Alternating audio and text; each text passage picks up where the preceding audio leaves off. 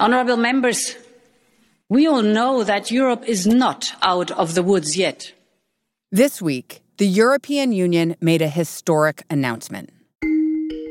From where we started, this is an enormous achievement, and this is big enough to make an enormous difference. It will invest in To help countries hit hard by the pandemic, the EU passed a 2 trillion euro coronavirus rescue package. And for the first time ever, agreed to give hundreds of billions of euros of aid with no strings attached. That's a historic step that has always been an aspiration in the European Union in some quarters, but never was allowed to happen. And now it's happening. Bojan Pancevski covers Europe, and he says that this stimulus package represents a major shift in large part because one of the biggest opponents of this kind of plan has now become one of its biggest backers German Chancellor Angela Merkel. The biggest battle, perhaps, in this whole drama was to win over Chancellor Merkel to convert Germany from a master of austerity to a country that stands for helping others financially without any strings attached. This drama included secret phone calls, bottles of burgundy wine, and lots of face masks. The end result, this rescue package, may not only help Europe deal with the economic fallout of coronavirus, it might also help save the European Union from breaking apart. Welcome to The Journal, our show about money, business, and power. I'm Kate Linebaugh. It's Friday, July 24th.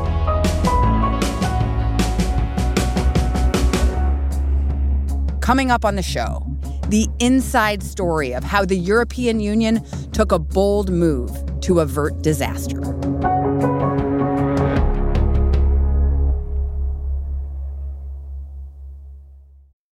This episode is brought to you by Global X ETFs. Looking to invest? Start your journey by exploring exchange traded funds with Global X ETFs. Exchange traded funds, or ETFs for short, create baskets of stocks, bonds, and other assets that you can buy in a single trade. Global X specializes in ETFs that track emerging trends, like the rise of artificial intelligence, as well as strategies aimed to generate income potential.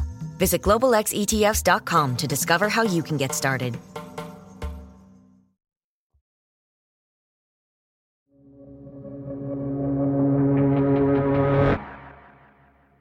The deal that Europe reached this week it bridged a long standing divide between the two biggest countries in the EU. Basically, France and Germany, which are the two founding members of the European Union and the two biggest countries and biggest economies in the bloc, they fundamentally have been in disagreement about the nature of reforms that are required for the European Union. The leaders carrying the torch of this debate have been Angela Merkel, the Chancellor of Germany, and Emmanuel Macron, the President of France. The two leaders of these two countries couldn't be more different. Uh, Angela Merkel has been in office for 15 years now. She's the longest serving head of government in the European Union. She's a former scientist, she's a physicist. She uh, has been known for a very temperate style of politics. She's very cautious, she's very careful, she's very scientific in her approach to policy. Now, on the other side, you've got Emmanuel Macron, who is uh, a much younger person. When he was elected president, he was by far the youngest president of France. He's uh, a former banker. He's a very dynamic figure. He's a very rhetorically gifted, charismatic figure. All the things that Miss Merkel really isn't. The dispute between these two leaders comes down to how united the economies of the EU should be.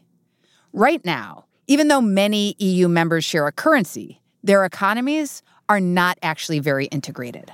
The EU is a bit of a patchwork in economic terms broadly, broadly speaking, is divided in two camps. The northern camp of sort of uh, more affluent nations, which are the net contributors to the budget of the European Union. And then you've got the southern countries, which are in a worse state economically. They are Italy, they are Spain, Greece, and so on.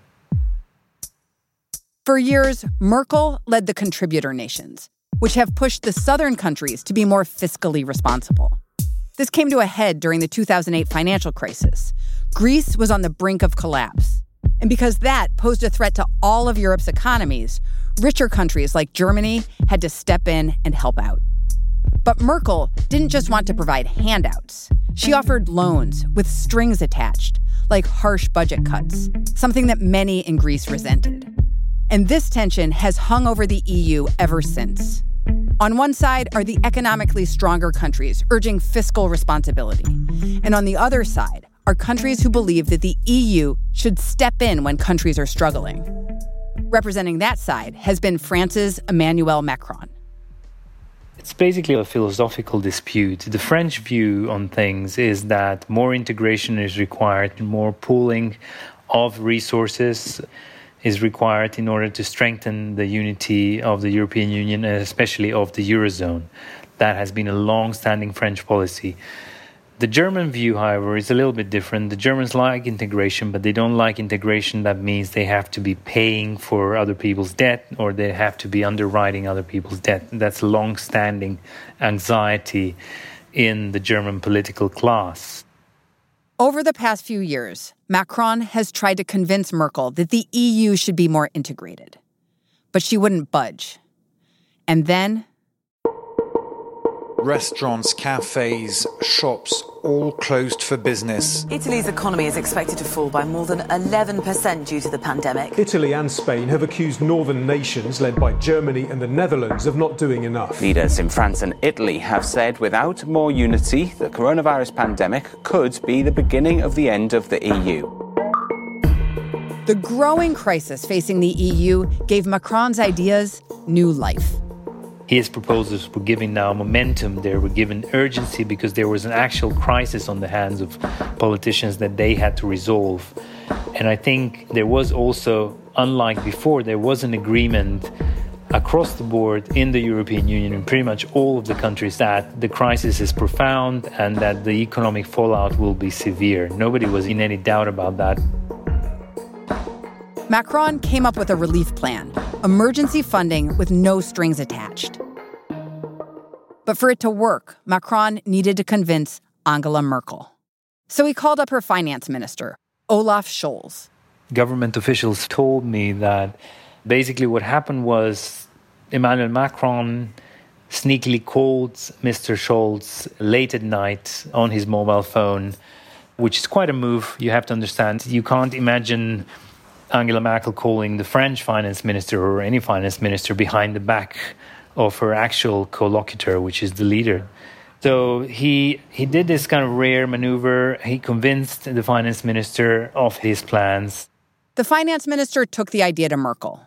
Some of her other advisors were skeptical, but Merkel was starting to have a change of heart people familiar with Angela Merkel's thinking told me that she realized that you know the European idea as such is at stake because there would be a very huge amount of bad blood between countries once this is over, and that sort of created a perfect storm for this momentum that when Macron stepped in and said, "Here's a proposal, we can do this. I need you to be on board," and that's where she made her decision the two countries crafted a proposal together a sweeping economic relief package that included 500 billion euros in grants. Merkel and Macron announced their proposal at a press conference in May. This was still the time when they had lockdowns in both countries, so basically the press conference had to be held via video link. Merci beaucoup. Madame la Chancelière, chère Angela Merkel. And you could tell from the body language, you could tell from the appearances, you can tell from the facial expressions of the French president that he was really beaming. Des actions remarquables au niveau européen. He was smiling a huge smile. He was in his element rhetorically. C'est une étape majeure. He was obviously the man who had finally, finally, finally managed to achieve what he's been trying to do convert the German chancellor. Je ne serai pas plus long. Nous allons maintenant répondre à vos questions. So that sent shockwaves across Europe because they kept it secret. Nobody knew about it. And also, the biggest shocker was Angela Merkel, who was seen as a leader who stands for conservative fiscal policy, who stands for, for saving, not spending. So when that battle was won, then the final fight, so to speak, was then to convince the rest of the European Union member states That final fight coming up after the break.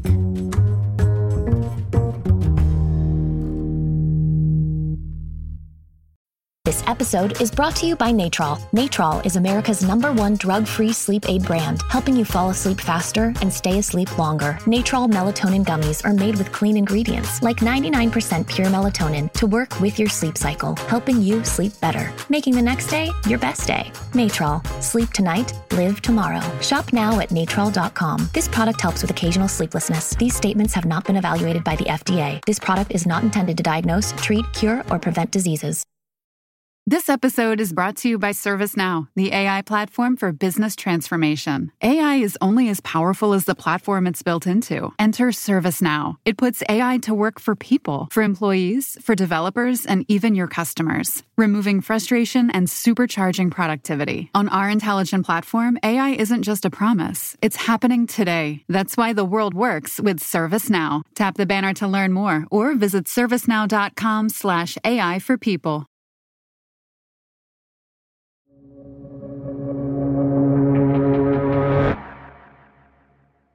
This past weekend, the European Union held a summit where Merkel and Macron would try to get everybody on board with their rescue plan. So that final battle was going to be fought in Brussels, which is the headquarters of the European institutions, and it was always clear that this will be a, a real showdown between the South and the North, between the countries that are in favor of fiscal solidarity and the countries that are bitterly opposed to that because they have to pay for it all of the 27 EU leaders headed to Brussels. The Danish prime minister even rescheduled her wedding to attend. And because of social distancing, they came with smaller delegations, and everyone was expected to wear a mask. Some of them had masks with the national flags of their countries drawn on them. And you know, you could see the sort of the stereotypes. The Italian leader came with this sort of elegant mask with the Italian flag, as you would expect from an Italian. Um, equally so, the French president. Uh, Angela Merkel, in her sort of trademark simplicity, she wore a white mask, uh, sort of a bland white, uh, low key face cover. Merkel and Macron's proposal required unanimous approval. And so, as the summit started, they got to work trying to convince Merkel's old coalition, fiscally conservative countries like the Netherlands and Denmark, to approve the financial rescue package. Basically, it all started very harmoniously, and it was Merkel's 66th birthday on the first day of the summit. So many of the leaders brought little presents for her. President Macron brought her a couple of bottles of uh, Burgundy wine. That's one of her favorite wines. Other leaders brought other presents. But obviously, then the gloves were off. So, how do Macron and Merkel approach these negotiations? How do they go? What's their style? The way they divided this was that Macron let Chancellor Merkel do the heavy lifting, uh, take the lead in a way in persuading, in cajoling, in convincing people in the value of the proposal because she essentially has more clout than he does. And also, she has more credibility with the frugal countries because she was one of them until almost two months ago. And did it work? Initially, it didn't really work out. It has to be said. The frugal countries, they dug in. They were absolutely not going to have it. At one point, it got so bad that Chancellor Merkel and President Macron requested a meeting with the frugal leaders to have a separate meeting away from the main group, meeting in a separate room. This is according to several people in the room. And the masks were off by that time they had forgotten about the precaution about the health and safety measures so they took off their masks they pushed out the sanitizer and they sort of got on to business. They rolled up their sleeve. It was a sort of face to face combat, if you will. The two sides met several times, and these so called frugal countries kept resisting the proposal. And at one point, it got so heated that uh, the Danish uh, prime minister, who had to push back her wedding, said basically, uh, we don't need this. Why are we doing this? Nobody needs this at all. This is according to several people in the room. And uh, that was the moment when Merkel started losing her cool. She sort of raised her voice a little bit, apparently. She said that actually everyone needs this because if the southern countries would go bankrupt in the European Union, then the fallout from that would engulf the economies of the richer countries, who are all exporting obviously to the south, and therefore they would too go bankrupt. You know, voices were raised. Uh, at one point, President Macron was banging the table with his fist, which is perhaps typical for the stereotype of a Frenchman in affectation. Eventually, the frugal countries came to the table with a counterproposal. They would accept Merkel and Macron's plan, but with a lower price tag. The two sides settled on 390 billion euros in grants, no strings attached. Why did these, you call them frugal countries, acquiesce?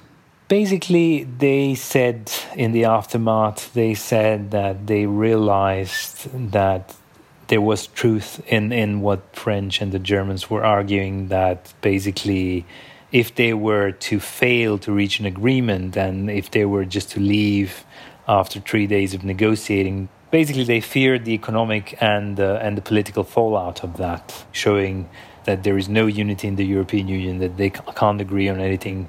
There is a sense, even among the most hardline frugal leaders, that the European Union could actually fall apart along these lines, that, this could be a blow that they won't be able to survive. But this deal won't end the debate over economic integration in the EU. Now, the question is whether this kind of economic unity might extend beyond the rescue package. Some leaders from the frugal countries have insisted that this is a one time deal, not a shift in policy. But French President Emmanuel Macron has called it a quote, historic change. There is no sort of understanding of whether this will become a common practice from now on or whether this is just a one-off. Now I've covered the European Union for, you know, 12 years now and I think once they set a precedent, they never go back really. There's no sort of historic example of, of them having created a vehicle to do something and then just abandon it later. And it has been so desired by most of these countries that need the money that I, I can't really imagine them reversing this whole thing once the pandemic is over. So the smart money would be on, on the bet of the French president that he has managed to establish a new system which will persevere and, and sort of continue to operate in the future.